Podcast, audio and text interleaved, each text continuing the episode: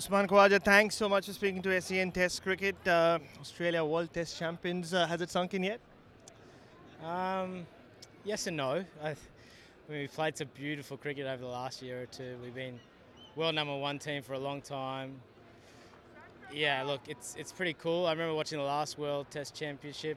Uh, I think I was playing the PSL that time in Abu Dhabi and watching it, watching India and New Zealand, and thinking what a cool spectacle it was. Not ever expecting to be a part of one in my life.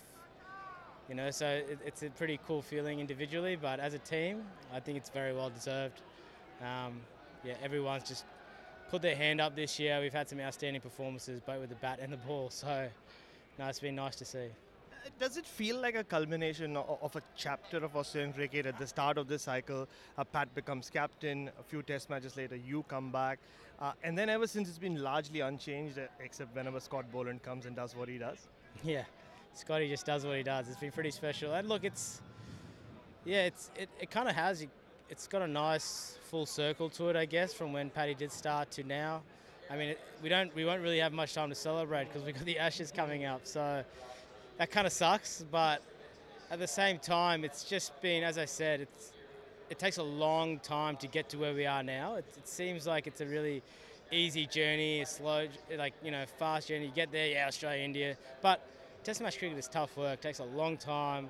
A lot of blood, sweat, and tears go into this. You know, so many games have been played throughout that period. We've been travelling a lot. We've been to the subcontinent a lot. So for us as an Australian team to actually achieve that, I think this probably means even more for the fact that we didn't just do it at home. We did a lot of it away too.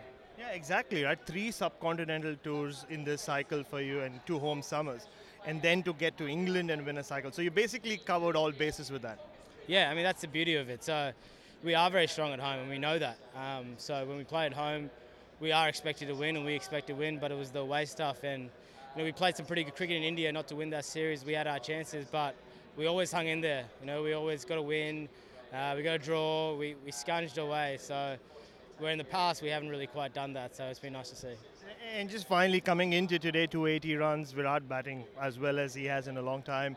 Uh, what personally, what did you think? How did you think this would play out, and how it has, how has it played out?